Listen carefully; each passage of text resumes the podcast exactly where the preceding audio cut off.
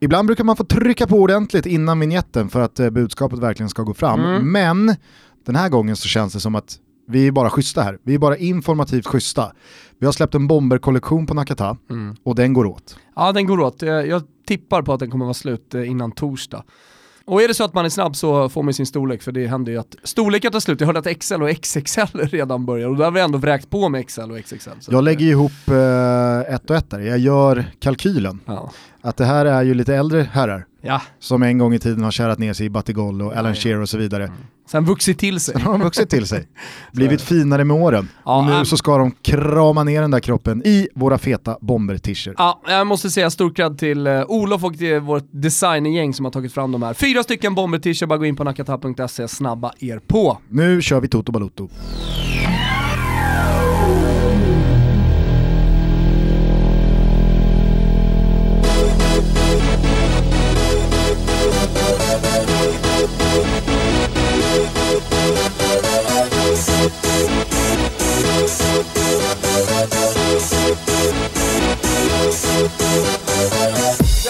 For this? Hjärtligt välkomna ska ni vara. Det är måndag den 30 september på torsdag. Ja. Så fyller Zlatan Ibrahimovic 38 år. Han fortsätter göra mål. Ah, Ny fortsätter. kasse i natt. Ja, ny kasse i natt. Han är Eh, nummer 29 i ordningen. Nummer 29 i ordningen samtidigt som Carlos Vela ökade till 31. Mm. Och eh, det är väl bara en omgång kvar nu av grundserien så att, eh, det gäller att Zlatan, jag tror de mötte Houston i sista matchen på bortaplan, att han ökar där. Ja, samtidigt har de väl tagit några välbehövliga skalper här nu på sistone så att slutspelsplatsen Visst, är, är, väl klar. mer eller mindre säkrad. Är den är säkrad? Ja. Mm. Eh, således så blir det väldigt spännande att följa Zlatans framfart. Jag tycker att ni som inte har sett senaste fotbollslabbet ska göra det. Vi pratar lite Zlatan, om hur han står sig jämfört med eh, Tyckte det var bra våra surr. andra svenska anfallare där ute. Ja, det är jag- ju väldigt tydligt att MLS i all ära, Ola Fantomen, Mm. han eh, har ju liksom så, här, så nära man kan komma, det går ju sällan att jämföra ligor med ligor. Ja men Eredivisie där ja. Exakt. Playmaker AI, som man ändå får ta på väldigt mycket allvar. De likställer sin bara- data eh, när det gäller MLS då, då med Eredivisie. Mm, men det är ju inte bara det att eh, folk som tittar på det eller att de själva slår sig för bröstet och tycker att de är bra utan eh, alltså framförallt så är det med ett verktyg som används av proffsklubbar. Mm. Och sen eh, så har ju ni då gjort ett jävligt roligt eh, tv-koncept av det eh, där de faktiskt delar med sig av till exempel sådana här grejer. Mm. Nej, men jag tyckte att eh, det var, ganska, det var ganska skönt att få det konkret, svart på vitt. Att så här, ja, men om, man, om man ser till vad någon uträttar i Eredivisie så får det en helt annan tyngd Ja. än när det sker i MLS. Mm. Således så tycker jag att de här alltså 28, 29, snart 30, förmodligen 30 plus när allting är, är klart där borta i USA är över. Så kommer ju Zlatan ha gjort en säsong som väldigt, väldigt få Nej, anfallare som, eh, i Europa och i världsfotbollen skulle kunna ha levererat. Ja, men som Ola var inne på så skulle han förmodligen göra lika många mål i Manchester United idag som han gjorde förra vändan han var i Manchester United. Alltså Mm. det, det har inte hänt någonting och ser man matchen och har man sett de här målen, 29 stycken som han har gjort, så är det ju många av dem som är väldigt stor klass. Som eh, få målvakter i världen hade tagit. Och eh, ja, det, det är också alltså det man ser. Oh, nu Pepsin, alltså Pepsin. Pepsi överallt. Ja, men eh, vi har fått en, en liten leverans här nu precis på slutet så det blir att man, jag ska inte säga överkonsumera för man kan inte överkonsumera men, eh, men det blir, blir att det eh, rinner ner en och annan höstpepsi. Eh, hur som helst, det jag skulle säga var att, eh, nej men då förstår man ju verkligen att eh, det, här- skulle funka även i Europa. Därför blir det ju jävligt intressant att se. Det är ju många som tror att han lägger skorna på hyllan efter den här MLS-säsongen. Ägnar sig åt någonting annat. Då kan han också hävda att han slutar på topp i och med att han, i och med att han har gjort så många mål en bra säsong. Eh, men eh, man håller ju tummen för att det blir Europa i januari. Och det finns ju många, många klubbar, många stora klubbar måste jag ändå säga, som eh, skulle få eh, väldigt mycket ut av en Zlatan i truppen. Ja, inte minst då, då Manchester United, som Ja, truppmässigt faktiskt. verkligen skulle behöva honom. Alltså man säljer Lukaku utan att ersätta honom, nu går både Rashford och Martial skadade. Jag tror inte att någon av de två hade heller behövt flytta på sig. Alltså Lukaku och Zlatan, det hade blivit en för mycket. Mm. Men jag kan absolut få in Rashford och Martial i en startelva tillsammans med Zlatan Ibrahimovic. Men det som jag tror talar emot är väl dels ja, att United själva verkar ha eh, lagt eh, de själva verkar ju ha kastat lite vatten på den där röken som har börjat pyra.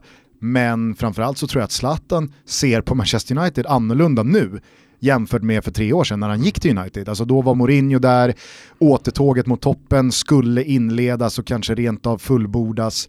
Nu så känns ju det snarare som att Zlatan ser på United som att ja, kanske att man kan nå en kvartsfinal i Europa League eh, och kanske att man kan nå en sjätteplats. Mm. Det är där vi är idag och det tror inte jag lockar Zlatan speciellt mycket. Inte heller vad gäller Milan, som vi redan har varit inne på, är lite i samma sits. Det är inget Europa, men det är inte heller en, en verklighet som ens är i närheten av topp 4. Nej. Så att, ja, Nej, eh, just nu så är det bottenstrid för Milan, men det lär vi återkomma till. Ja, och vi lär återkomma till vad som, vad som stundar för Zlatan. För att jag, jag, jag är mäkta imponerad av honom den här säsongen. Mm. Och att han liksom inte har gett sig, utan att han har bråkat sig tillbaka till både diskussionen om ännu ett mästerskap, om nu Sverige tar sig dit, att han återigen är på tapeten att komma tillbaka till Europa.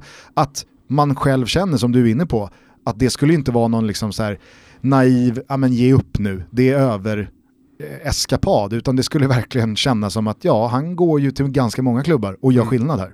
Ja, jag håller verkligen med. Det, det blir spännande och det blir rubriker också framöver här vad det gäller Zlatan. Lär räkna med det Gugge, men du, vet du vad jag vill ha nu? Eh, vill du ha en eh, plugg för att man ska följa Zlatan och eh, LA Galaxys framfart via Simor? Ja, det vill jag ha. Ja, Först och främst. får du den nu då? Vill ha Gör det hörni. Eh, Vad vill du ha och, mer? och, och Serie A och La Liga, allting för en spottstyver. Och den allsvenska eh, slutstriden för en, en liten extra slant. Sen vill jag ha ett svep. Ja men då ska du få dig ett måndagssvep, det är säkert många lyssnare där ute som också vill ha en liten uppfriskande fläkt från helgens godbitar. First things first. Vi börjar svepet med att konstatera att Djurgården ikväll kan spela bort värsta rivalen AIK från SM-guldet vid seger borta mot Östersund.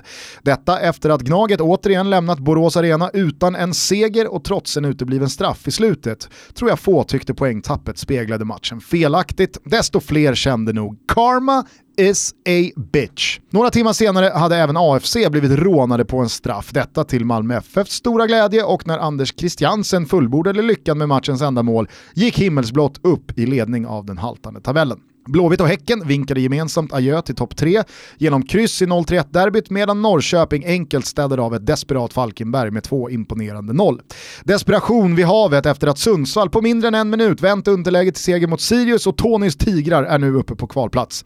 Och de blåsvarta studenterna från Uppsala är helt plötsligt indragna i bottenträsket. Ja, ni hör ju själva vilken jävla rysare det här blir. I båda ändarna så köp Simor. Då kan man ju dessutom följa La Liga där John Guidetti hux flux startade för sitt Alaves igår hemma mot Mallis. Utbytt efter knappa timmen, mållös men ändå. Vår andra anfallssvensk Alexander Isak fick återigen börja på bänken när Sociedad inkasserade säsongens första förlust borta mot Sevilla på. Seger för det hackande Barca och 0-0 i Madrid-derbyt där de vita marängerna höll tredje raka nollan sen kapten Sergio Ramos comebackade efter fiaskot i Frankrike. Slump? I think not. Men hörni, på tal om anfallssvenskar, Olympic Marseilles kortsida valde igår att i en väldigt vacker mosaikkorre hylla Säffle-Gunnar Andersson som gick bort för exakt 50 år sedan. Svensken är fortfarande klubbens meste målskytt genom tiderna och det är ungefär det jag har på Gugge Andersson. Och att det förmodligen var från Säffle då. då. Annars börjar det bli tjatigt nu. Nya 1-0 för PSG efter ett sent vinstmål av Neymar. Hur länge buas det? Jag gissar att det upphört innan november. I Italien spände Inter och Conte musklerna borta mot Sampdoria när man med tio man i halva matchen bärgade segern. Lukaku vilades och Alexis Sanchez återuppstod från de döda, som man givetvis visste att han skulle göra. Juventus vann utan att glänsa, Roma och Napoli likaså, medan det var klang och jubel kring Atalanta, Lazio och i synnerhet Fiorentinas segrar. Helt plötsligt känns Violas segertåg lika självklart som deras förlustvit gjorde och Montella ser onekligen ut att ha rest sig på nio. I Tyskland är Bayern i serieledning för första gången för säsongen, detta då Foppens Leipzig mycket oväntat torskade hemma mot Schalken. 0-4s fjärde raka och nu börjar man undra om Die Königsblau har något Nej, jag ska inte jinxa. Istället avslutar vi England och Premier League, va? Kanske för första gången i Totos historia. Liverpool fick verkligen slita för sjätte raka och alla tre poäng borta mot Sheffield United. Detsamma gällde City som la Everton på rygg först i matchens slutskede och ett jäkla krig låg också bakom Tottenhams vinst mot Southampton. Detta då ärkepuckot Serge Aurier dragit på sig sitt andra gula innan paus och Hugo Lloris på riktigt gett bort en kvittering. Chelsea tog säsongens första hemmaseger, Wolves säsongens första seger och Leicester pulveriserade Newcastle med 5-0. Sen Brendan Rodgers tog över rävarna har eh, City och Liverpool bara tagit fler poäng i Premier League än Leicester och jag vågar nu, trots viss skepsis i den absoluta inledningen av säsongen, slå fast att Leicester blir första lag att bryta Big Six-dominansen. Så är det, Ekosi. Ekosi Gusten, roligt att du nämner det här med Gunnar Andersson. Säffle-Gunnar som eh, han eh, nu numera, för jag tror ändå att det här kommer få ett uppsving. Jag såg att Offside bland annat hade ett reportage. Lägligt nog med det här eh, tifot som eh, Marseille-kurvan stod för. Det är ju Eh, samklang med Offside att vara rätt på det vad gäller 50 år sedan Säffle-Gunnar Andersson gick ja, bort. ja, exakt. Men, eh, jag Känns tänker- väldigt offside. Ja, eh, men jag tänker att Toto ska vara bra här också. Eh, för, för det första så vill jag bara säga någonting om hans smeknamn där, alltså Gunnar Säffle Andersson. Jag är ju svag för alltså, den typen av smeknamn som inte är speciellt frekvent längre. Jag menar det funkar inte jättebra med Gusten, Vällingby, eh, Dalin. Eller? Alltså, Tompa måste- Rönninge, eh, Wilbacher. Rönninge-Tompa hade ju funkat. Ja, det, det hade i och för sig funkat. Men eh, det hade ju absolut haft en dystopisk klang. Ja, någorlunda. Vad, Men hän, alltså- vad hände med Thomas Wilbacher? Du menar Rönninge-Tompa? Ja, Han sitter väl nere på torget ja. och, Och det- och mår sådär. Det var ju precis det som hände med, med Säffle-Gunnar, vad det led, alltså vi kan komma tillbaka till det, men, men just det här med namnen, jag, ty jag tycker att det finns något härligt så här 60-70-talsklingande när man eh, bara lägger in, men, men sen, sen slutade man ju med det, alltså det, det var ju ett fenomen liksom som försvann, Mm. men i poliskåren så levde det ju kvar och lever ju fortfarande kvar. Jag min svärfar är ju, är ju snut va, och eh, där är det ju alltid liksom, ah, men jag ska ner till båtklubben med Bosse Bäven och det, det är liksom eh, eh, Jimmy Kofot och eh, allt vad det är. Alltså, eh, alla har ett sånt där liksom, mellannamn. Och Fast inte alltid, då en ort. Inte alltid en ort, men, eh, men för mig kan det både vara ort och eh, Ja, det kan, någonting annat. det kan både vara. Ja, ja, Okej. ja. Jag trodde du drog en lans här för de geografiska Nej, smeknamnen. nej, men generellt sett så, så jobbar vi inte med de här mellannamnen. Alltså vi hade ju Patrik Bjärred Andersson var väl den senaste som... Mycket eh, bra exempel. Ja, ja, det är ett bra ex exempel. Där, ja. där, alltså jag, jag jobbade med Bjärred så sent som förra veckan. Ja. Körde man absolut, tjena Bjärred. Ja, ja men man, det, det, det har liksom blivit folkmun. Säffle då i, i folkmun, jag vet inte hur det slår sig. Bjärred är väl en extremt eh, rik kommundel eller kommun. Har jag, har jag läst mig till. Det är ju vid havet och ja, Olen bor där och liksom alltihopa. Om vet. Olen bor där, om Olen har liksom med alla sina miljoner satt sig i Bjärred, då vet man att det är inte det är inte något miljonprojekt. Nej. Nej men alltså det, som, det jag tycker är häftigt, eller häftigt, det som är sorgligt ska jag säga, det är ju hu- hur han har blivit bortglömd i den svenska fotbollshistorien. För att man pratar inte om den här, eh, den här fantastiska spelaren. Bara för att sätta honom i lite perspektiv så du förstår hur stor han är, så vart han vald eh, som den 17 bästa spelaren när France Football tog fram de 50 bästa Ligue 1-spelarna genom tiderna. Mm. Han prydde omslaget på boken som, var, eh, som Marseille tog fram i samband med 100-års, 100-årsjubileumet av eh, klubben. Eh, han, han är, som du sa då, alltså klubbens bästa målskytt genom tiderna. Vi pratar alltså 50-58 när han spelade i Olympique Marseille. Alltså det här, fantastisk spelare. Han, han eh, kommer då från Säffle. Ja, han kommer då från Säffle och, och skulle till IFK Göteborg. Men precis i den vevan så förbjöd man ju eh, spelare att vara proffs, alltså du skulle vara amatörer. Det var ju så under 50-talet ända fram till 58, att du inte fick vara proffs för, om, för att spela i landslaget. Ja. Så det var ju många av de här stora spelarna. Sen tog man bort det inför VM 58 för man ville ha in liksom bombgänget så att säga. Det var ju ett ålderstiget eh, landslag där. Men Det var eh, hemma-VM och allt, man kände att ska vi inte bara släppa på, Ah, vi, vi vräker på. ska vi inte ta hem Grenoli, Ja. gubbarna? Ja, men ja, framförallt Framförallt så blev det ju Kurre Hamrin och resten är historia. En, en, en historisk silvermedalj. Men eh, Gunnar kom inte med. Hans relation till Marseille, både klubben och staden, beskrivs som ett, som ett äktenskap mer eller mindre. Alltså det, det, var, det var verkligen kärlek. Supporterna älskade honom under hela den här tiden. Och eh, ja, det, det, det förstår man när det här tifot eh, kommer. Helt jävla sjukt hur vi i Sverige aldrig har liksom minst den här eh, fantastiska fotbollsspelaren. Tragiskt livsöde, han blir alkoholiserad, han eh, jag köper någon pub vad jag har förstått det som.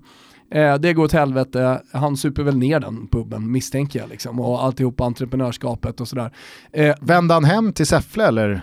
han Hängde var, han hemma, han, Marseille? han var hemma en sväng, men kom, kom, kunde liksom inte lämna... Ja. Vilken jävla volleyhistorieskrivning. Ja. Han var hemma en Ja, sväng. men han var hemma en sväng, man får ju fördjupa sig i det här. Alltså jag tycker mer liksom att så här, fan vi ska hylla den här fantastiska fotbollsspelaren, det är det, det, det vi gör. Han, han jag, vet dör inte, alltså, 40... jag vet inte det. Jag vet inte det. Fy fan, vad är det du säger? Nej, men jag, Våra hjältar ska ju för fan minnas. jag säger så Han är här. en av våra största, alltså det han har lyckats med, det är sinnessjukt. I, Det är inte sinnessjukt och, Vad är det som inte Jag- är sinnessjukt med alla de målen som han gör i, i Olympique Marseille, en av världens största klubbar? ja men vad fan, någon ska väl ha gjort många mål i Marseille också, det är väl inte sinnessjukt? Det är väl inte sinnessjukt? Att vi inte ens pratar om honom. Ja, men vi, så här. pra- vi kan prata om alla möjliga fotbollsspelare, Fast- men honom, man vi pra- kommer ihåg någon jävla pratar- bagare i Åtvidaberg. Det är ju det svenska jävla... Bagare i Åtvidaberg? Ja, ja, men det är ju precis det vi håller på med. Så här, Gunnar Bagan Svensson i Åtvidaberg, det är, en så här, det är en spelare som svensken ute i stugorna kan ta till sig. Alltså, vi svenskar vill ju ha tillbaka att man måste vara amatör för att spela i landslaget. Det är så jävla illa det är. Nej. Jo, nej men precis så är det. Vi glömmer bort våra hjältar. Det här är fan Marcus Birros enda kamp, nej det ska jag inte säga, hans finaste kamp som han har tagit. För att vi ska minnas våra stora jävla eh, legender. Och det här är en legendar, en legend. Finns han är ingen som otrolig. hatar någonting så mycket som, som Marcus Birro hatar att Men Gunnar Gren sitta- fick ställa sig sist i kön på Ullevi när han Nej, skulle gå men, in och men se du kan ju inte sitta här och säga att vi inte ska minnas Säffle-Gunnar. Jag säger tvärtom. så här. jag har inget dåligt samvete överhuvudtaget och jag känner noll... Historielöst är Ja, det. det må så vara. Jag känner bara noll entusiasm kring att så här, ah, fan, Säffle-Gunnar fick inte, alltså så här, hans namn och låga fejdade ut i, i Sverige. Det, är väl, alltså så här, det gäller samma sak med Agne Simonsson och hans Tvärtom, tid i Real Madrid. nej, och, de- de vem, vem är det du alltid, ändå- Vem är det alltid du pushar för? Va? Raggio Di Luna. Raggio Di Luna, Selmosson, men alltså så här, det är ändå spelare, de här spelarna som du nämner är spelare som, som, som man minns. Äh. Spelare som man pratar om, det är det visst, absolut. Det har gjorts eh, eh, dokumentärer. 98% har ingen aning om Agne då- Simonssons tid i det Real här, Madrid. I det här landet så är vi historielösa. Vi, vi kan ju för fan inte ens vår egen jävla historia. Ja, men- Vi lär oss ju inte det. Det är viktigare med USAs fucking jävla trötta, korta historia än vad det är med vår egen svenska historia. Mm. Och, och det, det är samma sak, det visar sig här i fotbollen också. Vi ska så, såklart, fan det ska vara i grundskolan, ska du lära dig vem fucking Säffle-Gunnar är. Och att han kallas för Monsieur 50%, nej 50%, eller någonting sådär. Han kallas för Haveri. Monsieur... Du bytte Lyssna, språk mitt Monsieur, i smeknamnet. Monsieur 50%. Monsieur. Mi- Ja. Ja. 50% kallas för. För att han gjorde, under hans tid i Marseille, gjorde han 50% av lagens mål. Ja. Alltså det, det, det, det är otroliga grejer det här. Det är fant en fantastisk historia som dessutom det finns ett tragiskt livsöde i. Alltså, och på den tiden fick man väl ingen hjälp överhuvudtaget. Pank dog han på gatan alkoholiserad. Mm. Och vi bara pissar på, på det minnet. Jo men jag säger så här. jag har mycket... Skit jag, i multiplikationstabellen, in med Säffle-Gunnar och gänget för fan i grundskolan. Jag har mycket, mycket liksom mer eh, sympati, empati och intresse i liksom min Säffle-Gunnar, Masse Magnusson. Pre liksom mig och mitt medvetande, men så pass i realtid att han liksom känns relevant och aktuell. Jag satt ju här med dig och Niva i, i vintras. Jag, jag har, jag har, och jag tror det jag talar för, för ganska många, jag har väldigt svårt att ta liksom fotboll pre 60-talet på allvar. Det gör inte så mycket med mig. När folk liksom viftar med någon ligatitel från 1903 eller Svarte Filip har öst in mål i allsvenskan. Alltså så här, jag sitter inte här och tycker att Svarte Filip i Elfsborg är den bästa jävla anfallaren som Det är allsvenskan inte det du ska skådat. göra, du missar ju Fa- poängen här. fast- Du är historielös, det är det du är och det är det som är tråkigt. Du Men då fall- borde ju du prata om Svarte Filip med den största respekten Ja.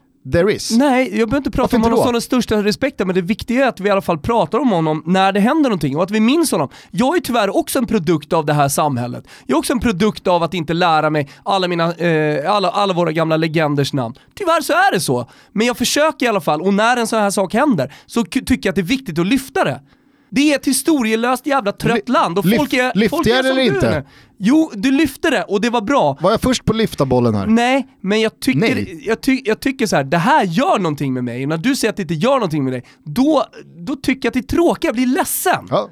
Du får tycka att det är tråkigt, du får bli ledsen. Men jag skulle uppskatta om du inte liksom så här eh, eh, guilt-shamear mig. Alla för att jag in... hela Sverige guilt-shamear. Ja, Okej, men det tycker jag är fel. Det för att... säger någonting om vårt samhälle. Vår mat skiter vi också i. Det är viktigare med en bra burgare på någon jävla trött burgarställe. Och så ska någon prata om att det kommer från en eh, gräskossa eller mjölkkossa det jävla högrevet. Jag skiter fullständigt i vilken hamburgare. Jag Ungarna, ungarna i mellanstadiet, de ska lära sig om Gunnar Säffle Andersson och så ska de lära sig hur man rullar rejält bra köttbullar. Ja! Precis så är det. Hemkunskapen, de läser hur fan du använder en fucking trasa. Lär dem rulla en köttbulle istället, så de inte slipper köpa en jävla halvfabrikat varenda gång när de blir äldre, feta och fula och bleka. Fan, ge dem, ordent ge dem ordentlig kunskap i hur du lagar mat. Fan. Det är mycket viktigare. Fan vad det här hade rimmat om du hade varit en 100% varumotståndare. Det hade varit som liksom så här klockren, klockren eh, kombo av inställningar. Men men, nej, alltså, jag, jag hör vad du säger och jag tycker också att det är fascinerande hur spelare som då Säffle-Gunnar och Selmonsson och Agnes Simonsson och så vidare kan ha fallit i glömska. Å andra sidan säger det kanske mer om hur få saker som nådde gemene svensk tiden före, ska vi säga tiden före 80-talet? Framförallt Alltså, det så säger men någonting om tiden nu. Jo men jag tror, att, jag tror att man måste förstå, man måste sätta Sverige i ett historiskt perspektiv och förstå att det fanns en, knappt två tv-kanaler. Det fanns Sveriges Radio, det fanns en nyhetsbevakning som höll sig väldigt mycket inom landets gränser. Vad som skedde nere i Rom eller i Madrid eller i Marseille fotbollsmässigt, jag tror att det nådde liksom inte det nådde inte den breda massan och det här är spelare dessutom som heller aldrig gjorde några större avtryck i landslaget. Kolla på Torbjörn Nilsson, det är ju den moderne Som liksom, sa nej till proffslivet och allt sådär. Det rimmar Precis. perfekt med han det svenska gu- han är kynnet. gud i Göteborg och i Blåvitt land fortfarande för det han gjorde i den tröjan. Men jag, jag har aldrig haft en speciellt liksom vördnadsfull, nästan djupt religiös inställning till Torbjörn Nilsson. För honom är han, alltså för mig är han en parentes i svensk Ja, jag förstår att Torbjörn Nilsson var en stor del i IFK Göteborgs enorma framgångar som klubb, men i och med att han inte satte avtryck på den svenska landslagshistorien så har aldrig jag vuxit upp i en fotbollsverklighet där fler än liksom, de närmst sörjande inom citationstecken Torbjörn- Torbjörn har pratat Nilsson- om Torbjörn Nilsson med den största Ja, men framförallt så är ju Torbjörn Nilsson den största talangen som sedan inte valde att eh, maximera den rent ekonomiskt och, och, och sportsligt. Och där har man ju hört väldigt många prata om att han hade mjuklast i pannben. Ja. Han, han fixade inte proffslivet. Nej. Han ville vara hemma på Nej. mammas gata. Men jag, liksom. jag, jag måste bara säga det, alltså anledningen till eh, att vi inte minns Säffle-Gunnar, Per Monsieur Zetterberg, 50%. per Zetterberg, bästa exemplet. ja, Tror du han pröjsar en enda nota i, heter stan Anderlecht? fast Per Zetterberg är helt... an... Heter stan Anderlecht? Såklart han gör. Ja, Okej, i Anderlecht eller i Aten då efter sina år i Olympiakos. Ja. Men Kung det jag ska säga, fram, framförallt så, så finns det ett ointresse hos svensken eh, att lära oss vår egen historia, som här spiller över även i fotbollen, i kombination med att vi lever i ett jävligt snabbt informationssamhälle. Så att dagens ungdom så att säga, de ger sig inte tid, de tar sig inte den tiden att lära sig sin historia, utan allting handlar om att vara jävligt snabb på sociala medier och på att, eh, ja men till exempel om man pratar om fotboll, det är ju viktigare att spela Fantasy Premier League än att läsa om eh, Säffle-Gunnar. Men du är för inkonsekvent för att Nej, din kritik ska kännas liksom befogad. Nej, tvärtom. Jag sitter ju och säger det. Vi är historielösare i det här landet och har alltid varit historielösa. Och det har gjort att vi har kommit till en tid där det är viktigare att gå till en burgarkedja och prata om hamburgare än vår egen mat. Eller att prata om Säffle-Gunnar istället för att idoldyrka eh, en, eh, en Messi till exempel. Vet du vad du borde göra då? Nej. Här får du en, liksom, en idé serverad på silverfat eh, som du kan konkretisera. Du härjade ju en hel del för ett knappt år sedan om att du minsann skulle göra Tutto Tales då. Prata om eh, när Gaddafi klev Det in i Perugia. va? Ja, det ska du göra, absolut. Kanske ska du då börja, säsong ett, kanske ska vara 8-10 avsnitt om Det de bortglömda svenska ikonerna som aldrig fick den respekt upprättelse och kärlek från sitt eget folk. Det ska du få. Då har du då Per Zetterberg, du har eh, Säffle-Gunnar, Selmonsson, Ja. Radjo Ja, ska Diluna, det. Simonsson, Ja. Masse, ja. eller? Ja, vet du fan. Prytz. Jag tycker han fick rätt mycket. Prytz fick en del också. Ja, Ja, fan. Torbjörn- Prytz har Torbjörn med i- Nilsson. Prytz har ju varit med i det här, eh, det finns väl fyra, fem olika sådana produktioner, men eh, någon superstars-variant. Och jag menar, har man varit med där, då har man fått eh, jävla upprättelse. Det är väl det, det största upprättelsen man Har kan få. man, har man satt sin fot på Fort Boyard, då diskvalificeras man från Ja, säsong ett av Toto Tales. Ja, vad, vad har du mer då? Torbjörn Nilsson är givetvis, Nej, men jag tycker absolut att Johnny Rödlund passar, även om inte han fick en stor fotbollskarriär så är det en, eh, en, eh, människa som är intressant. Ja. Som också har hamnat snett, eller hamnade lite snett, och nu, nu kan jag inte det senaste kring honom, men, men eh, helt klart. eh, Peter Wibron, Peter Wibron. Ja. Han är en jävligt fin fotbollsspelare. och, och om jag förstod det rätt Nej, så, jag- så var väl han liksom, det var väl Rostocks Nej, men, eh, mest älskade man. Jag, jag, var, jag var ju på jakt i somras när jag var på Skiatos och Skopelos. Efter en stor svensk eh, Hammarby-spelare. Just det. Mm. Just det. Han ska med också. Nej men så det, det finns ju massa, det, det ska jag göra. Vad sa du? Vad hette han? Vad sa du? Sa du? Va? Vad hette Jag hör, Hammarby? inte vad jag hör inte vad du säger. Du, eh, ska vi gå vidare och börja prata om lite mer eh, aktuella saker då? Absolut. Så att vi Vad tyckte- kan, vad tyckte vi kan fröjda, fröjda vår, eh, vår yngre publik som redan har tröttnat och börjat eh, svepa in på, vad är det man sveper in på när man tröttnar på Toto? Eh, nej men eh, det är väl, eh, ja, fan, jag vet Nej inte. tyvärr, ja där fanns där var det tomt. Det här är tomt. Vi är sponsrade av BMW och vi vill verkligen slå ett slag för den nya BMW 1-serien. The one and only. The one and only. Ja men den är otrolig. Jag sitter i den nu. Alltså inte nu, nu, nu, men jag sitter i den på dagarna. Mentalt. För, ja, men jag, jag Mentalt bara- sitter du i den hela Ja, tiden. mentalt sitter jag i den. Eh, det, det är ju för framgångsrika människor, va? folk som har ambition. Och då har BMW haft ambition och skapat en bil, the one, ni hör ju själva, som är helt otrolig. Nu har jag kört runt i den i, i en dag och eh, jag vill inte, jag, jag, måste, jag måste faktiskt säga så här Gustav, jag är ledsen Helena, men du är nummer två. Är det till och med så också att du far med osanning i vad du har för ärenden på dagarna Ja, ja. gentemot Helena och dina döttrar? ja, ja. För att du ska få Jag cruisa runt lite extra? Exakt, jag glömde tanka. Ska vi tanka igen för andra dagen i rad? Ja, den, är, den är otrolig. Elegant, eh, sportig, pigg är den. Pigg? Ja, ja, verkligen. Ja, Den ja, är bra på alla sätt Gustav och jag tycker alla som eh, är lite sugna på the one, gå då in på bmw.se, kika runt, åk till BMW, boka en provkörning. Och ta plats både fysiskt och mentalt i BMW 1-serien. Ja. Vi säger stort tack till BMW för att ni är med och möjliggör Toto Balutto. Stort tack. Eh, vad sa du, någonting? Jo, vad tyckte du om svepet? Ja, vad, vad tar du med dig? Eh, nej men eh, självklart eh, så tar jag med mig den här. Brygger du min övertygelse om att Leicester blir första laget att spränga Big Six? Ja, dominansen. och det är ju någonting som jag ryggade redan från det avsnittet vi gjorde inför Premier League tillsammans med Jesper Hoffman, Mm. som jag tycker för att det var ett jävligt bra avsnitt. Men eh, där pratade ju vi och han eh, väldigt mycket om att, att eh, Leicester nu skulle kunna, inte etablera ska jag säga, men i alla fall störa dem redan den här säsongen. Och eh, det visar de med eh, all önskvärd tydlighet att de faktiskt kan. Ja, jag tycker dessutom att... Eh, det var ju till och med inte Madison med. Nej, eh, sen, sen så ska man väl inte kanske göra en alltför stor höna av en fjäder när man slår just Newcastle, eh, som ja, jag, tror hade haft ganska stora bekymmer med, med de flesta lag just nu. Eh, jag tyckte det var kul också att Steve Bruce, tränaren, den så ifrågasatta och hårt kritiserade, satt på presskonferensen efteråt och sa att folk har varit på mig och yrat om massa nonsens kring taktik och så vidare. Va? Det handlar om att, det handlar om att göra jobbet där ute. Det handlar om att springa tills man stupar. Alltså, det är ju tyvärr en inställning som är förlegad vad gäller Premier League. Det går inte att med hjärta och lungor störa Premier League-lag. Det går inte. Nej. Alltså det, det är tyvärr så fotbollen ser ut numera i högsta divisionerna. Det går att kämpa hur mycket man bara orkar.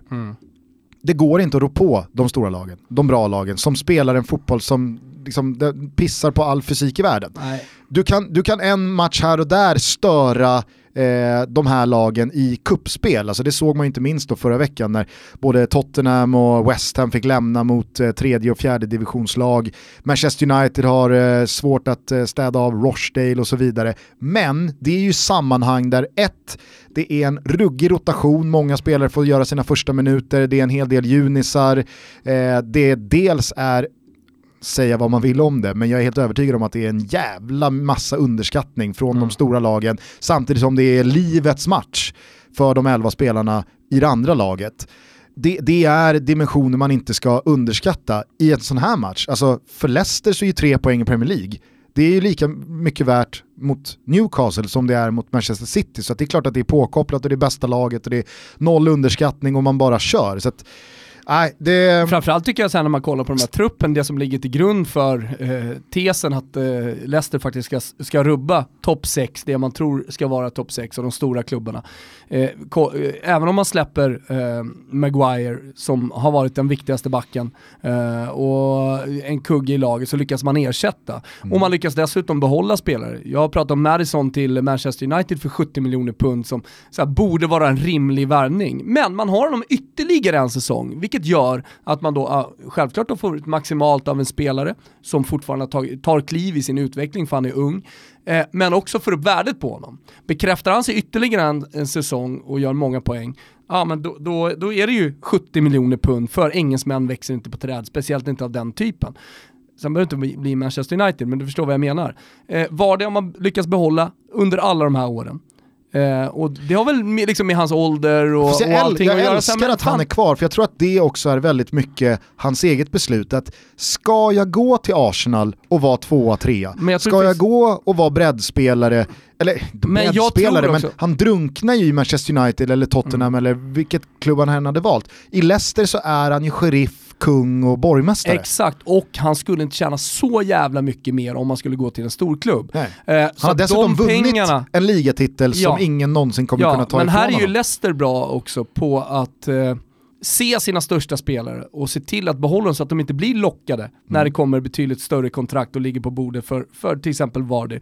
Utan då, då, blir det lättare för dem att välja att vara kvar. Mm.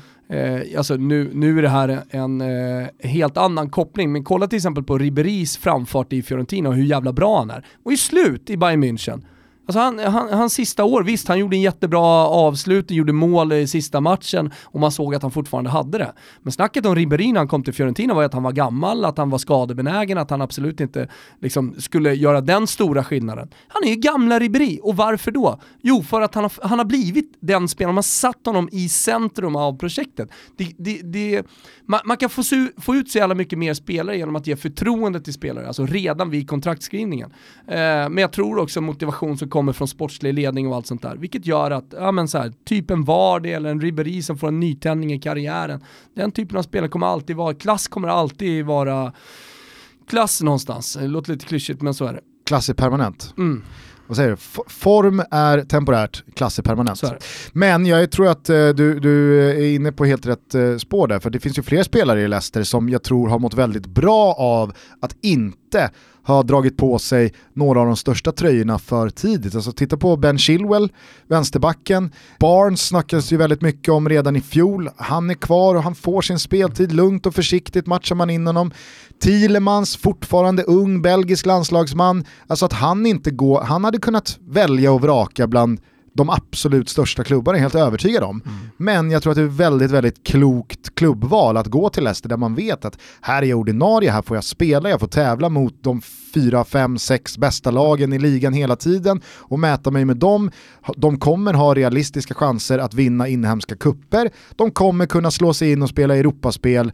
Alltså, samtidigt som Brennan Rodgers Men... gärning hittills tycker jag andas väldigt, väldigt mycket revansch och en nästan så här besatthet av att visa sig vara den managern han aldrig riktigt fick erkännandet för att vara i och med den där snöpliga ligatitelförlusten i Liverpool. Men man ska komma ihåg att Brendan Rodgers pre-Klopp, och då kommer vi ihåg hur många som pratade om alltså när Klopp kom till Liverpool, att ja, här behövs det tre, fyra transferfönster och Klopp sa att ge mig, ge mig eh, tre säsonger så ska vi vinna någonting och sådär. Det var ju det laget, Brendan Rodgers, mer eller mindre, visst, Sterling och Suarez, det är klart de gjorde skillnad, men alltså så här, det var ett Liverpool som inte bara på grund av två, tre spelare utmanade om en ligatitel och hade den i sin hand, utan där hade ju Brandon Rogers verkligen gjort det bra. Mm. Men så, att, så jag tycker att det är, eh, är, intressant också att se vilken position Leicester har fått i hierarkin i England. Alltså nu ligger de precis bakom de absolut största klubbarna, vilket gör att man kan locka till sig spelare. Jag tycker att Thielemans till exempel är ett jävligt bra exempel på det. Alltså som eh, de största klubbarna har varit intresserade av, men som kanske har kommit lite snett i sin karriär. Och, och då kan en klubb som Leicester kliva in, visserligen är det jättemycket pengar för dem, men de, får de ut maximalt av en sån spelare, nu återstår det väl liksom att se om de får det, men ändå. Eh, då ser ju andra spelare av, liksom, låt oss säga samma kaliber och som har, eh, som har haft ungefär liknande situation, vad som har hänt med, med, med honom. Och då blir Leicester helt plötsligt ett, ett, ett, alternativ att gå till. Och de här spelarna också som inte riktigt når upp till eh, storklubbarna, då behöver man inte vara ung och en talang som har hamnat lite snett. Men, men eh, en klubb precis bakom. Så du kan ta vilken liga som helst, så har du ju alltid, eh, alltid de klubbarna, typ Valencia, Sevilla i, i Spanien, eh, alltså du har ja, men, eh, absolut redan nämnda Fiorentina i, i, i Italien. Antingen en trampolin då, men den trampolinen är ju den finaste, för att den kan ta dig till de största kontrakten, de största klubbarna. Eller bara en jävla fin klubb för en 28-åring att hamna i till mm. slut. Och, och, och, att fortfarande vara aktuell för landslag och, och allting sådär. Så det, de, de håller på att sätta sig i en position just nu i, i Premier League som är jävligt intressant. Verkligen. Eh, på tal om bara belgiska landslagsmän måste jag säga det att Kevin De Bruyne, helvete mm. vilken säsongsinledning. Må han få vara skadefri. Ja men jag tycker att det är, det är någon slags formtopp han visar upp just nu. Och där är det ju både form och klass mm. som verkar vara permanent. Han hade ju en väldigt skadefylld säsong i fjol, men när han är så här fit for fight och när han är i sånt här slag, Nej, bästa spelaren. Bästa mm. spelaren eh, kanske i världen just nu. Ja, och så har han ju den perfekta coachen och den perfekta omgivningen, vilket får honom att verkligen prestera maximalt. Alltså den talangen, med den erfarenheten han ändå har, prestera maximalt. Det, ja, det, det, det skulle ju kunna leda jävligt långt, inte bara för Manchester City, men även för han själv. Mm. Om det här fortsätter, och så har vi ett mästerskap i sommar också. Eh, ska vi eh, lämna England, eller var det någonting mer från, från helgen som du fastnade vid där. Jag tycker vi kan lämna om du har någonting intressant du vill gå på. Ja, jag tycker faktiskt att uh, Giffarna förtjänar att lyftas här. Ja, jag, jag såg, ja, men jag såg verkligen inte Tony Tiger rida in här och lösa det. Jag såg absolut en effekt komma. Alltså, jag, jag, minns mycket väl här också när jag träffade Tommy Naurin i början av augusti och han sa att man ska inte underskatta att en klubb har varit i sådana här situationer förut och att man man vet hur man löser det och att det, det gäller att ta en match i taget och inte tänka för mycket katastrof och att man vet att fan, vi, vi kommer lösa det gentemot de andra. Det är liksom inte Malmö eller Djurgården eller AIK man ska slå utan det, det gäller att knipa sina poäng mot bottenlagen. Och så gör man det här tränarskiftet, man tar in några spelare i slutet av fönstret och så bara på mindre än en vecka slår man då Kalmar borta och Sirius hemma på sättet man gör det också. Alltså man vänder 0-1 underläge till seger i slutet av matchen. Eh, nu är ju både Kalmar och Sirius absolut indragna i det igen och hux flux så är man på kvalplatsen. Mm. Det som såg så kört ut. Samtidigt som då Falkenberg, ja men visst det är ett bra Norrköping som kommer på besök, men de såg ju liksom håglösa ut. Ja, det, jag tycker det man gör liksom det lite mot det Djurgården också. Ja, och det var inte ens så Steve Bruce, alltså inte ens Steve Bruce-delarna kunde man sätta check i boxen på, utan man blev totalt utrullade. Mm. AFC ser ju också uppgivna ut. Ja. När... Och de har ju dessutom halkat efter lite mer, alltså med, med sina knappa 15 är det väl? Ja, Nej, men jag, jag, tycker verkligen att, vi pratade om det för någon vecka sedan. Att, du ser eh... ingen great escape på Falkenberg eller AFC? Nej, men det vi ser just nu är ju en great escape för Giffarna. Exakt. För jag tror ju att, eh, alltså Djurgården gör jobbet ikväll, således förlänger Östersunds förlustrad. Mm. Eh, Sirius och Kalmar som sagt indragna i det igen här nu då. Mm. För jag tror Helsingborg vinner ikväll också. Så att, jag, tror, jag, jag, tror framförallt Östersund i det här läget eh, lever riktigt farligt. Mm. Ja, men upp, upprättelse för Giffarna. Det var, jag, jag, liksom, jag rycktes verkligen med igår när jag såg den där minuten. Mm. Eh, hur de vänder och vinner och känslan efteråt. Fan Tony Gustafsson, alltså jag har en, jag har en speciell relation till honom. I och med men... att han förstörde din brors karriär? Exakt, ja. jajamän. Eh, precis så. Men Eh, jag, jag du, är inte, du, är inte, du är inte mindre, mindre än så att du kan eh, sitta här i Toto och hylla honom. Nej, precis. Och jag kan, jag kan, som du nämnde också förra veckan, man kan ju verkligen glädjas med supportrarna som trots en usel säsong resultatmässigt inte sviker utan dyker upp. Det var ju nästan 5 500 på, mm. på norrporten och vad jag har förstått av vissa jag läst in mig på via Twitter och sådär, bättre stämning eh, än på hela säsongen. Och, aj, jävla roligt. Den enda man lider med är ju Joel Cedergren, ja. som tyvärr fick offras när det egentligen var ekonomin i klubben som kanske inte han har jättemycket ja, men hur jävla viktigt för. är det inte då att lösa det här kontraktet? Så han måste ju också förstå att han behöver offras, att det behövs ja. en ny energi, en annan röst. Och I jag, det här läget uppenbarligen dessutom. Och jag tror, min känsla är kring Joel Cedergren, att han satte igår också och gladdes ja, med Giffarna. 100%. Och jublade. Ja, ja, ja. alltså det finns ju, alltså den bitterheten finns inte. Det är fortfarande hans lag som är på väg att göra det. Kan det finnas kan finnas, absolut. Sorry. Det, Tror du Henke Larsson gladdes åt eh, Olof Mellbergs eh, första seger hemma på Olympia Tror ändå att han gör det. Alltså. Tror du det? Ja, jag tror ändå att han gör det. Jag tror ändå Inte det. Inte lika säker. Alltså det är klart att det finns en bitterhet där, och en, alltså han är ju en surgubbe av rang. Alltså en sån här surgubbe som går och berättar för en att man kör lite för fort på 30-vägen nära, nära huset, liksom kommer ut. Och, och att han har hund. App, app, app är någonting som han gärna uttrycker liksom, när han pratar i, i, i, i sitt civila liv också.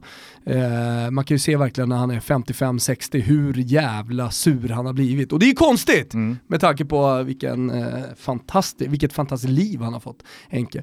Men eh, vad, vad skulle vi komma någonstans med eh, Nej men att Joel gläds med, med Giffarna. Ja. Jag tror att han gör det men jag är, inte, jag är inte övertygad kring att alla gör det. Alltså alla tränare som har fått Nej. gå men ändå har känslor för klubben och hoppas att det går bra för Jag tror att många är så pass egocentriska och narcissistiska att okej okay, om jag fick gå då önskar jag alla eh, piss och kolera. Det, jag, jag måste säga bara, jag lyssnade på den här matchen på Radiosporten, för att, alltså, jag vet att vi har hyllat dem tidigare, men hur fantastiskt är det inte att sitta i en bil och lyssna på Radiosporten? Det är väldigt fint. Det är, eh, för mig, som har mycket folk runt mig hela tiden och är i sammanhang där det är väldigt mycket folk hela tiden, så är det nästan till en religiös upplevelse att bara sätta sig ensam och lyssna på när Batanero tar en frispark eh, för sitt lag i slutet av matchen som Radiosporten refererar som att fan det där kanske är orange, eh, den tacklingen. Eh, då, då, vet man hur mycket det betyder också. Mm. Det räcker med dem och jag behöver inte se det. Jag fattar vad Batanero gör precis i det ögonblicket när han tar den. Han visar att den här matchen den ska vi bara ha och det är på det här sättet vi tar den. Så att eh, det, det, var, det, var, det var en fin, fin liten stund. Andra änden av eh, tabellen då, håller du, med håller du med mig om att eh, Gnagets guldtåg gick igår? Ja, Definitivt. Alltså, jag, jag har ju varit inne på att det har gått tidigare i och med att man har spelat som man har gjort, men, men det är klart att det går. Alltså det går väl inte att säga någonting annat. Nej, alltså, alltså herregud, men matematiskt och spelschemamässigt hade man ju fram till igår hur man än eh, tycker att AIK spelar och vad man än tycker de förtjänar sett till hur de spelar och så vidare, så fick man ju ändå räkna in dem i en realistisk guldchans i och med att Djurgården ska möta Bayern ja. och att man möter Malmö själva. Alltså så här, men, men, jag personligen har ju inte trott på det. Nej, det, det, inte trott på det, men svart på vitt så har de ju tillhört guldstriden. Absolut. Det går inte att säga någonting annat om. Men, men mentalt två, har jag räknat bort dem. Ja, och de två tappade poängen igår, det kändes ju som att, vad är det Åslund alltid säger, det, det har legat i korten. Mm. Alltså så här, det här poängtappet har legat i korten. Eh, inte bara derbyförlusten utan även eh, poängtappen mot lag var... som inte tillhör den absoluta toppen. Nej, sen tycker jag inte riktigt det har funnits det där draget eh, i AIK nu på slutet. Det känns som att hela det här året har, men det har varit ett långt år. Jag tror att det har slitit lite mentalt på AIK också. Man vann guldet i fjol, man fick kriga hela vägen in i slutet i Kalmar och sen så lyckades man inte riktigt i Europa. Och det känns inte som att man har fått mental fräschör nog för att haka på i, i, guldstriden. Och det finns inte riktigt, jag upplever som det, att det inte riktigt finns samma hunger heller. Och den hungern är så jävla viktigt när det är tight som det är. Eh, och, där både Malmö och Djurgården upplever jag har betydligt mer. Och där tror jag inte att man ska underskatta att spelare som Daniel Sundgren kanske framförallt, men även eh, Milosevic försvinner, alltså som bidrar med både kvalitet och klass i, i det spelmässiga, men framförallt den här hungern som du pratade om, eh, viljan att offra allt för att eh, lösa det. Exakt. Jag tycker Per Karlsson, det, det var ju lite one man show. Det var ju Elfsborg mot Pertan igår, Ja. eh, i, i alla fall i första halvlek, första timmen. Nej, men, och, och sen att Kristoffer Olsson har försvunnit, där är det inte lika mycket hunger och hjärta och kämpaglöd och det, det sätts in en tackling här och där. Du pratar om att ja, men Batanero tar en tackling som du fattar vad den betyder. Utan där var det ju mer vad han kunde uträtta spelmässigt och, Mm. och kvalitetsmässigt på plan som gjorde skillnad. Men nej, jag, jag tycker att eh, Nej, men jag tror, jag Det tror var- att för AIKs del så gäller det att behålla den där Europaplatsen. Alltså det blir och det tror inte jag heller man gör. Eh, Ja, dels, det vet jag inte, det, det, det är möjligt att man hittar någon slags motivation i det, men eh, ja, nej, jag, jag vet inte, men, men, men guldstriden den har jag räknat bort. det.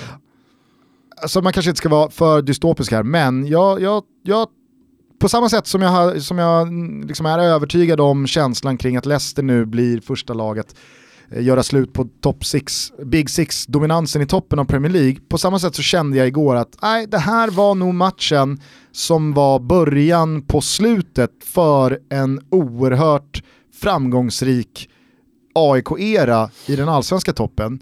Man börjar gå igenom laget, missar man då Europa, vad händer egentligen med Norling, vad händer då med Westström, Henok, blir det dessa sista matcherna här Nej, nu? men du har en poäng att eh, AIK står för din... eh, Och jag tror att det och jag tror att det skedde igår. men- Nej, men jag tror att det skedde igår. Men, igår var liksom eh, ett av de mer imponerande gulden eh, på 2000-talet i fjol och det säger jag främst då för att det är Malmö FF med alla deras hundratals miljoner man tävlar mot. Det, det, det kommer de för alltid ha. Men det som har liksom vittrat sönder långsamt, långsamt under den här säsongen, det tog slut igår. Mm. Säger en hel del om Djurgården också som inledde, den här säsongen. Kanske själva med toppambitioner, men eh, började man fråga runt eh, så var det inte direkt så att många placerade dem i en slags topp 3-strid. Liksom. Eh, utan det var ju snarare andra lag som man, som man såg vara med där. Och det, ja, med tanke på vad AIK gjorde i fjol, vad Djurgården gör i år, är, är otroligt. Ja, nej, det, alltså, Nu så tävlar man ju- det, går, man- det, går inte att, det går inte nog att... att Ja, men alltså de pengarna som AIK har spenderat, de pengar som Malmö spenderat över tid, Mm. eh, det Norrköping har gjort också över tid, eh, by- byggt under en ganska lång tid ändå får man ändå säga, samtidigt som Djurgården inte riktigt har nått upp eh, och sen så eh, är man ändå där med några omgångar kvar och slåss om guldet. Det är otroligt imponerande. Ja, nej men, och, och som sagt, det går inte nog att ösa superlativ över Djurgårdens säsong. Nu är ju inte de top of mind i och med att de spelar ikväll och så vidare. Det här var, det var AIK och Malmö inne i elden igår. Och på tal om Malmö så måste jag bara säga det, att jag tycker att det är häftigt och härligt att Anders Christiansen, som är den spelaren som har varit ute mest och svingat mot just Djurgården efter förlusten då mot eh, blåränderna så sa han att nu är guldet klart, det är bara att gratulera, vi lyfter på hatten, jävligt imponerande. Eh, och så sent som eh, för några dagar sedan så, så hakade han ju på Uwe Rösler-tåget här och sa att nej, men, det, är- det är ju helt ärligt en katastrof om Djurgården inte vinner guldet. Eh, de spelar en match i veckan, de har majoriteten av matcherna på konstgräs, de tränar på konstgräs, de spelar inte i Europa, alltså de har värvat eh, tunga namn i, i sommarfönstret. Djurgården måste vinna guldet, Anna, allt annat är en katastrof. Alltså du vet, så här, han tar ju i för mycket, det är ingen som tror på honom, men det är också Anders Christiansen som kliver fram. Eller var det Rosenberg?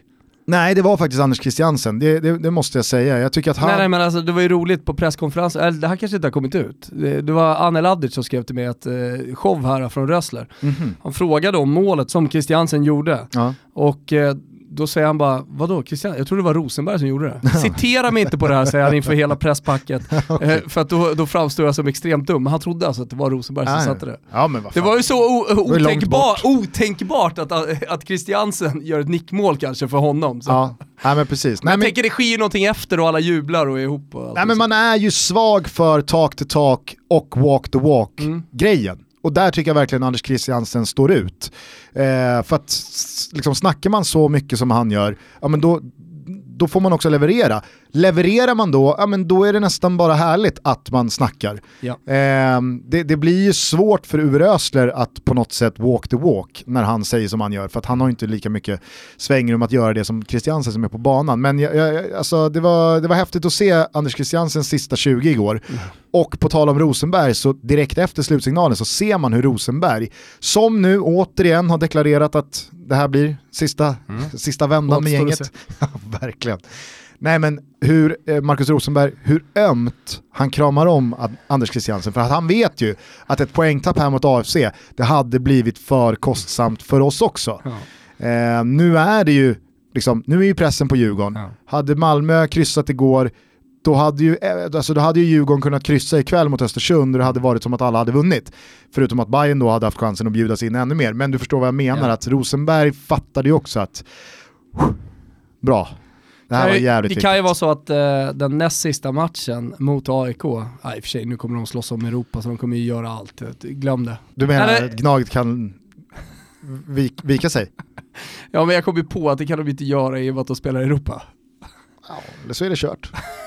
Du menar att det är kört i Europa även då?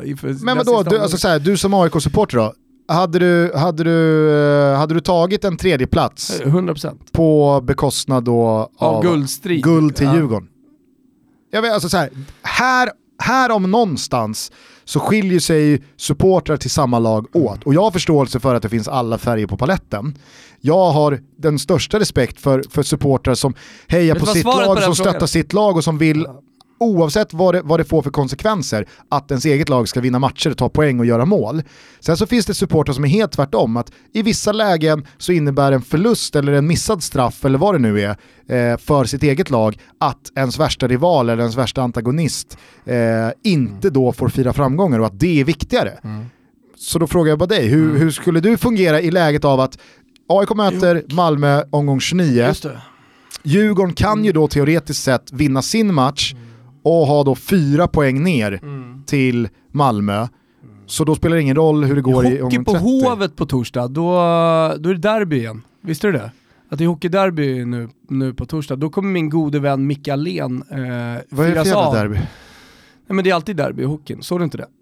Frölunda mot Färjestad. Jaha, Ja, de be- benämnde mig som derby. Och så Ja. gjorde AIK en rolig grej. Eh, AIK Örebro. Eller, ja, ja just det, AIK Örebro, derby. Och så tog man använda samma grafik som, som man hade använt då inför den matchen. Det var någon som hade tagit fram en sån här eh, vägbeskrivning. Tre timmar är det mellan Karlstad och, och Göteborg. Eh, så att det är ju inget derby, men eh, uppenbarligen där. Det är många i det är ju derby, för Leonard Jägerskiöld Nilsson är det ju derby. För, för, för Leo så går det att hitta ett derby. Sen är jag ju för, alltså typ eh, Derby dell'Apennino, eh, alltså det är ju... Väl jag Derby ju d'Italia i, derby helgen, va? del Sole, alltså solens derby Mm. mellan så här, jag, det, på ett sätt så är det ju lite skämtsamt och jag menar så här, där finns det i kulturen eh, att liksom benämna den typen av eh, matcher som ett derby och så hittar man en bergskedja eller en sjö eller en sol eller en stjärna, vad fan det nu är. En Eh, väg. Ja men det, det Det gjorde mig... E- E4? Ja men E20 va? E20, är det inte, där, okej. nej, E6an. Eh, E6. Är inte det mellan Göteborg och Elfsborg? Ah, Okej, ja, det är ju El Vestico har det blivit. Okej, eh, Det har ju satt sig. Det, det tycker jag, Jo, tycker jag är lite härligt. man pratar ju om El Vestico lite som man pratar om Apenninderbyt i Italien. Alltså så här, man kan ju också, Ja. kan också Nej, tycka det, att det är lite charmigt med, ja men med, vadå, så, så här, Skånederbyt? Med Färjestad Ja men mot, Skånederbyt. mot Karl, Karlstad, på säga, eh, mot eh, Frölunda. Den, den, är, den får man ju kriga in för att It's a tycka att det är, stretch. där, det är en stretch. Ja. Men jag ska bara säga det, jo så, så att jag ska på hockey och fira av eh, Micke och han är ju, ju, då Djurgårdslegendar Ja. såklart eh, och krigar eh, liksom, för sin dröm att spela i Djurgården hela tiden. Det ska bli kul. Det är mitt svar på din fråga, nu kan vi gå vidare. Nej men du får väl svara på frågan här nu. Va? Du får Jag svara på frågan. Jag, jag, Hypotetiskt det- sett så kan AIK vid en seger mot Malmö ta en Europaplats, men det skulle också innebära jag att Djurgården fundera tar på den SM-guld. här podden som du pratar om. Det ska bli ruskigt fint att, eh, att verkligen sätta tänderna i det. det Jag det hör kommer ju mer och mer att du Det är pro, otroligt. du, du är pro en Och Jag är läggtorsk. säker på, jag är helt säker på att, eh, att det kommer bli en succé. Det kommer det bli. Mm. Ja. Vad sa du, sa du någonting om Mario Balotelli i svepet? Eh, Vicke. Det är så svagt alltså. Däremot så har jag lite frågor eh, till dig som eh, följer eh, italiensk eh, fotbollspress liksom tim, timvis. Ja. Eh, Andrea Zolli, tränaren Genoa, Mm. har han fått gå eller? Nej, ännu inte. För det pratas väl Gattuso här nu som han står redo Ja, att ersätta. Han, Gattuso läste jag italienska medier, var ju i Moskva och kollade på, eh, vem, vilken svensk var det som var där? Hiljemark va? Ja Dinamo. det var Hiljemark, ja precis. Jag skrev att han fick anledning att, att kanske damma av sin italienska då. Eh, det är fortfarande inget klart eh, i Moskva. Han Så- kanske kan bjuda Gattuso på feta biffarna. Han kanske kan bjuda honom på feta biffarna. Ja. Där har du också, historielöst. Va? Gör köttbullar då för fan. Eller hur? Ja. Vad ska du ha fetaost i? Eller i alla fall, prata inte om det. Nej. Nej. Eh, Men okej, så- Andrea Zolli, han, han sitter kvar. eh, än så länge. Senast ja. Och så undrar jag då, eh, DJ, Eusebio Di Francesco, Ja. ny tränare i Sampdoria för Han säsongen. får mer tid. Jumbo, Men tok-jumbo. Ja, men, men, men där, när det gäller honom så handlar det ju jävligt mycket om pengar. Alltså i och med att han är en dyr tränare. Vi kollade ju på den lönelistan tidigare och det är en lön Mm. Topp som kommer fem. fortsätta. Samtidigt då som Sampdoria är ute för försäljning. Eh, fortfarande ingenting klart och det tror jag handlar om att presidenten Ferrero är stenhård. Han kommer inte vika sig en jävla tum utan eh, har han sagt eh, typ 1,57 miljarder, då är det det som gäller. Och eh, ja, det har, det har inte blivit något officiellt men, Men jag är helt också säker på att det är kräftgången. Kan inte hans säljarposition försvagas för varje omgång av dåliga resultat som vet går? inte. Jag, jag, vet inte exakt hur, såna, hur man värderar sådana, men, men, men börjar man närma sig liksom Serie B, alltså att blir så Mm. eh, utdraget, då kommer det ju definitivt att försvagas i och med att då får man inte in samma pengar. Nej, exakt. Man vill inte köpa på sig ett lag som- liksom. med all sannolikhet ska åka ur. Eh, hur som, okej, eh, Gianpaolo då. Eh, Milan med ytterligare en torsk. Alltså deras eh, säsongsinledning läste jag i morse är historiskt svag. Senaste gången Milan förlorade fyra av de sex inledande serieomgångarna var säsongen 30-31. Ja, jag såg det också. Ja, det, det, det, speciellt så är det ju anmärkningsvärt med tanke på var man kommer ifrån. Alltså det, det, det är inte så att man gör en historiskt svag säsong, säsongsinledning eh, rakt på en succésäsong, utan det här är ju, det här är ju någonting alltså med Milan som har gått eh, sakta neråt och bara blivit sämre och sämre för varje säsong. Och så har man försökt, krampaktigt försökt att satsa sig kvar i toppen, men allting man gör verkar bara bli pannkaka av. Nu har man ju då bytt ut den sportsliga ledningen, nu har Bobban kommit in och det har man ju trott på stenhårt. Han är ju en väldigt uppskattad, eller varit en väldigt uppskattad expert i eh, italienska studier. Eh, så jag vet inte vad vi skulle kunna jämföra det med i Sverige. Men, Axén. men, ja men typ, liksom att han går in som sportchef i AIK Mm. eh, och, och, och gör någonting. Eh, bra jämförelse för övrigt. Eh, men eh, eh, liksom Paolo Maldini där, eh, har, de har ju beskrivits som ett här, eh, superpar. Eh, och, och man har trott på det. Men kanske är det så att de bara behöver mer tid. Men, men i och med att man kommer då ifrån eh, succén med Berlusconi alla de åren och sen så lyckades man knipa en sista scudetto. Men kraftgången började och nu är det väl, vad är vi inne på för år? Alltså post Allegri är det väl egentligen vi pratar om. Åtta. Ja. Nej, men när man förlorade scudetton egentligen eh, mot Juventus där med det där målet av Montari som dömdes bort, eller dömdes aldrig inne. Eh, så, så har det liksom sakta gått neråt. Eh, och framförallt med Milan tycker jag det känns som att man inte har hittat någon röd tråd. Det är ju panik hela tiden. Mm. Eh, kniven mot strupen och då har man ändå gjort satsningar. Alltså när man tog, när man tog in Ja men där vändarna Chalanoglu kom och Ricardo Rodriguez, alltså det, det, det var ju ett år man, man spenderade extremt mycket pengar som man inte fått ut någonting från. Man tog Casio och, och eh, eh, ytterbacken, vad är han heter, han får ju fan eh, aldrig bukt på sin skada, han får ju inte spela. Eh, eh, Conte, Andrea Conte från eh, Atalanta. Alltså, Man öppnade ju plånboken rejält i Ja, vintras alltså också, dels- Paketa Ja, och Piontek. Men dels då, dels då så visar man att så här, vänta kolla, nu, nu värvar vi intressanta spelare från Bundesliga, från andra ligor. Eh, och dels så värvar vi det bästa unga, ja, men typ kanske inte bästa bästa, men så här, riktigt bra ungt från, eh, från Atalanta. Kessie är väl, han lyfter i alla fall inte det här Milan, eller han lyfter inte detta Milan själv. Eh, och Ricardo Rodriguez är ju eh, en spelare som man skojar om och det är väl Chalanoglu idag också. Och Piontek, eh, ja, han flög men nu Pop, pop. har han landat. Det, det är blött, blött krut i den puffran just nu i alla fall. Eh, Men jag tror att det är ett problem med hela Milan, jag tror inte man bara ska gå på individen här, absolut inte. Alltså, att ha ett San Siro emot sig, som buar redan i den första halvleken, Mm. Det, det är få spelare som, man, som kan hantera det och Ja. vända det. Och jag tycker att två, två brasklappar som ska nämnas här också när man pratar om de här två klubbarna som Milan och Sampdoria, det är ju att Sampdoria, visst, de ligger sist, men som du är inne på, det är, ett, eh, det, det, det är en försäljning som nog sipprar ner ganska mycket ut på planen. Men det har också varit ett väldigt, väldigt tufft spelschema för Sampdoria. Eh, för Milan så är det alltså fyra förluster på de sex inledande. Och det är inte så att man utöver Inter i derbyt har mött Juventus och Roma och Napoli, utan man har spelat mot Udinese, man har spelat mot Hellas, man har spelat mot jo. Brescia, alltså, igår hade man Fio hemma och man blir ju fullständigt avklädda, mm. överkörda mm. av ett Fiorentina som så sent som för en vecka sedan inte hade vunnit sedan februari. Nej, och sen, sen så är den statistiken eh, självklart kryddad av hur det såg ut förra säsongen. Alltså det, det handlar egentligen bara om det. På tal om tuffa säsongsinledningar så hade man ju faktiskt ett kryss mot Juventus där man förtjänade mer. Man hade ett 4-3 i premiären mot Napoli där man be förtjänade betydligt mer. Alltså två, två absolut kanske de två tuffaste motståndarna, i, ja, räkna med Inter där också då, i den här säsongsinledningen och där man gör riktigt bra matcher mot dem. Scudetto, Scudetto kandidaterna. Så att, eh, jag menar, ja, det, det, det, är alltid lätt att liksom göra, sig ro, göra sig lite lustig över den statistiken, men det såg ju faktiskt bättre ut på planen och det, det låg ju segrar i luften.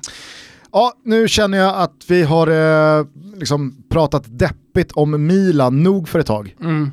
Är du, är du med mig på den är, känslan? Är det utvisningsbåset? utvisningsbåset för Milan? Ja. Ah, okay. ja men jag tycker det är skönt också att vi inte vi har suttit här och, alltså, så här, nu är det dags att lägga locket på vad gäller det deppiga Milan ett tag. Det har varit skönt att idag inte sitta och prata om domslut, alltså den här Saletros-straffen eller inte. Det är, det är skönt. Ja. Bara skönt att Fräscht. inte prata om, om, om de eh, domsluten. Eh, desto roligare känns det att prata lite Champions League. Andra gruppspelsomgången drar ju igång imorgon tisdag, fortsätter över onsdagen och eh, juvelen är väl ändå Barca-Inter. Mm, det tycker jag i alla fall. Inter alltså, som eh, kommer från eh, kryss i premiären med nöd och näppe hemma ja. mot Slavia Prag. Barca också med kryss i premiären eh, borta mot Dortmund, Ter Stegen räddade straff och så vidare. Och Barca har ju haft en hackig säsongsinledning, Messi lite småskadad, eh, får se om han kommer till start eh, här, det tror jag. Men eh, det här blir en ruggig match att följa. Men det finns en hel del annan eh, fotboll också i denna vända, kanske inte lika så här sexy på förhand då som Barca-Inter, men jävligt spelvärd. Således har du och jag haft så pass många tankar att vi den här veckan kör varsin Toto-trippel borta hos Betsson. Ibland får man bara känslan i magen att här kommer en egen trippel. Det är inte så att vi inte var överens, men eh, båda kom in på K26 här med eh, jävligt starka känslor. Exakt, istället för en tutto-sexling så blev det varsina tripplar. Ja. Eh, du tror på tre raka segrar? Tre raka segrar, jag tror att det inte har sånt otroligt fokus på ligan. Att eh, den där matchen mot Slavia Prag, det var liksom ingen slump. Och, tvärtom då för Barcelona. Eh, jag tror att de kommer göra en bra match också efter då kryss. Det var inget, det var inget katastrofkryss borta mot Dortmund. Kryssa borta, vinn hemma, det brukar räcka ganska långt, eller hur? Och Juventus eh, på schemat då för Inter till helgen. Exakt, exakt. Det kan till och med miniroteras. Och kollar man på Contes Europastatistik så är det ju inte, det är inte, det är inte så man blir bländad som ligastatistiken. Jag tror också att... Kvartsfinal med Juve va, som bäst. Jag tror också att supportrarna inte heller kommer tycka att det är någon katastrof om man Nej. åker ur gruppen ifall man vid den tidpunkten leder ligan Nej. med 4, 5, 6 poäng. Det kommer man absolut inte tycka. Det är bara att kolla på den entusiasmen som är just nu i eh, det blåsvarta Milano-landet. Det är, det är helt otroligt, det är liksom fullsatt varenda match. Jag får ju frågor, fick jag nu precis innan, så här, hur löser jag biljett inte Roma? Sorry man, men det är nog fan, alltså, du vet, det är, ska du gå via någon eh, biljettförmedlare, då snackar vi liksom punga upp tre lax för en vanlig, vanlig kanske inte är mot Roma, men ändå så här ligamatch. Det är tufft alltså. Men eh, det man får göra kan jag väl passa på att säga, det är att gå in på hemsidan när släppet kommer. Kolla med Siavush på, uh, på Twitter exakt när och hur det ska göras. Eh, men det säger en hel del om Inter och den entusiasmen som finns, det kommer in, den kommer inte att mildras Nej. av att man inte går vidare. Eh, Barcelona vinner således, sen så har jag också rak seger för Dortmund. Uh, och uh, Dortmund vet ju alla som kan sin, uh, Champions League, sitt Champions League-schema, att de spelar bort mot just Slavia Prag. jag tror att absolut Slavia Prag är ett bra lag, men jag tror att de får, får det alldeles för tufft mot just Dortmund. Och jag tror också det här överraskningsmomentet ja, är ju borta. 100%. Dortmund kommer inte åka till Prag och, och, och rotera och tro att det här blir Nej, nej. plättlätt, utan Nej. de såg ju matchen mot Inter, att okej, de här gubbarna är ute för att, vinna, Nej. så då får vi nog skruva upp här. Och sen ska man inte lägga för stor vikt eh, vid Atalantas eh, märkliga eh, torsk borta mot eh, Dinamo Zagreb, utan eh, nu, nu, på tal om entusiasm, så står en hel stad bakom. De har längtat efter den här första Champions League-gruppspelsmatchen på hemmaplan. Jävlar vilket drag det kommer bli och de ser bättre och bättre ut den här säsongen. Ja, det Jag var en, eh, det var en mäktig första halvlek mot eh, Sassuolo i, i helgen. Otroligt. Så att rak seger Atalanta, rak seger Dortmund, rak seger Barca. Mm. Eh, du delar väl också min eh, feeling att Messi hinner tillbaka här och, och startar. Mm.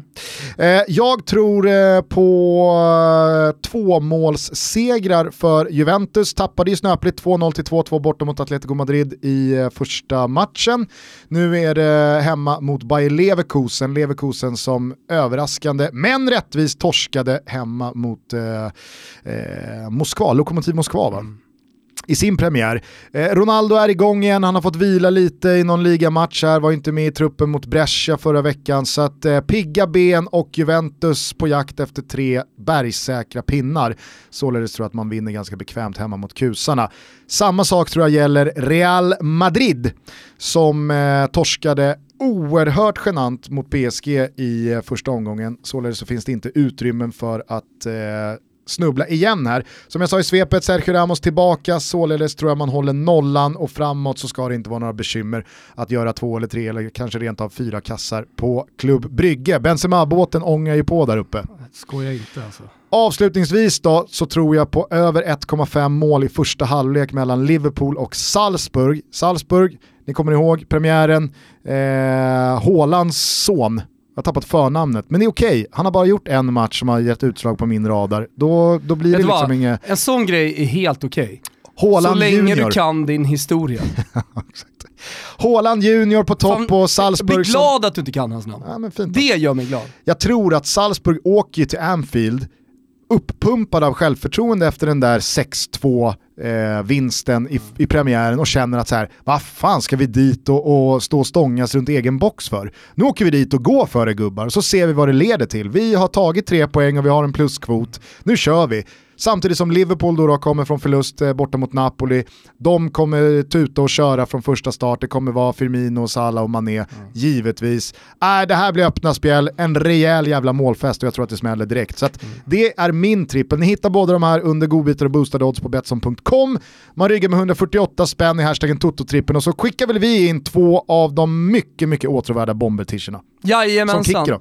Ja, det gör vi. Glöm inte bort att köpa biljett, eh, på tal om saker och ting som går åt, eh, till eh, Oscarsteatern. Vi kommer ha en, eh, ja, årets show kommer det bli. Det blir Och bra. förmodligen, eh, ja. Det kommer bli jävligt bra. Ja, det kommer det bli och framförallt så kommer det bli jävligt roligt. Eh, så gör det, och sen så vet jag att han heter Micke Rönnberg, så håll inte på att skicka en, en massa mail och grejer på Twitter, utan eh, vi har koll på läget här i Toto. 5 december är det som gäller, showtick.se eller länkar från våra sociala medier. Det går inte att missa det va? Det gör det inte. Eh, så hoppas vi att eh, vi ses där. Vi hörs igen lite senare i veckan när det har spelats Champions League, eh, den allsvenska guldstriden har gått vidare. Malmö FCK är ju en ruggigt intressant match att avhandla också. Ja, så att, ja, fotbollsfesten fortsätter. Mm, och så har vi en intressant gäst på väg in också som folk kanske kommer bli lite förvånade över. Det blir kul. Ja, det blir kul. Mm. Det blir jävligt kul. nu säger vi ciao tutti. Ja, fan nu är det dags att avsluta. Ciao tutti! Hej!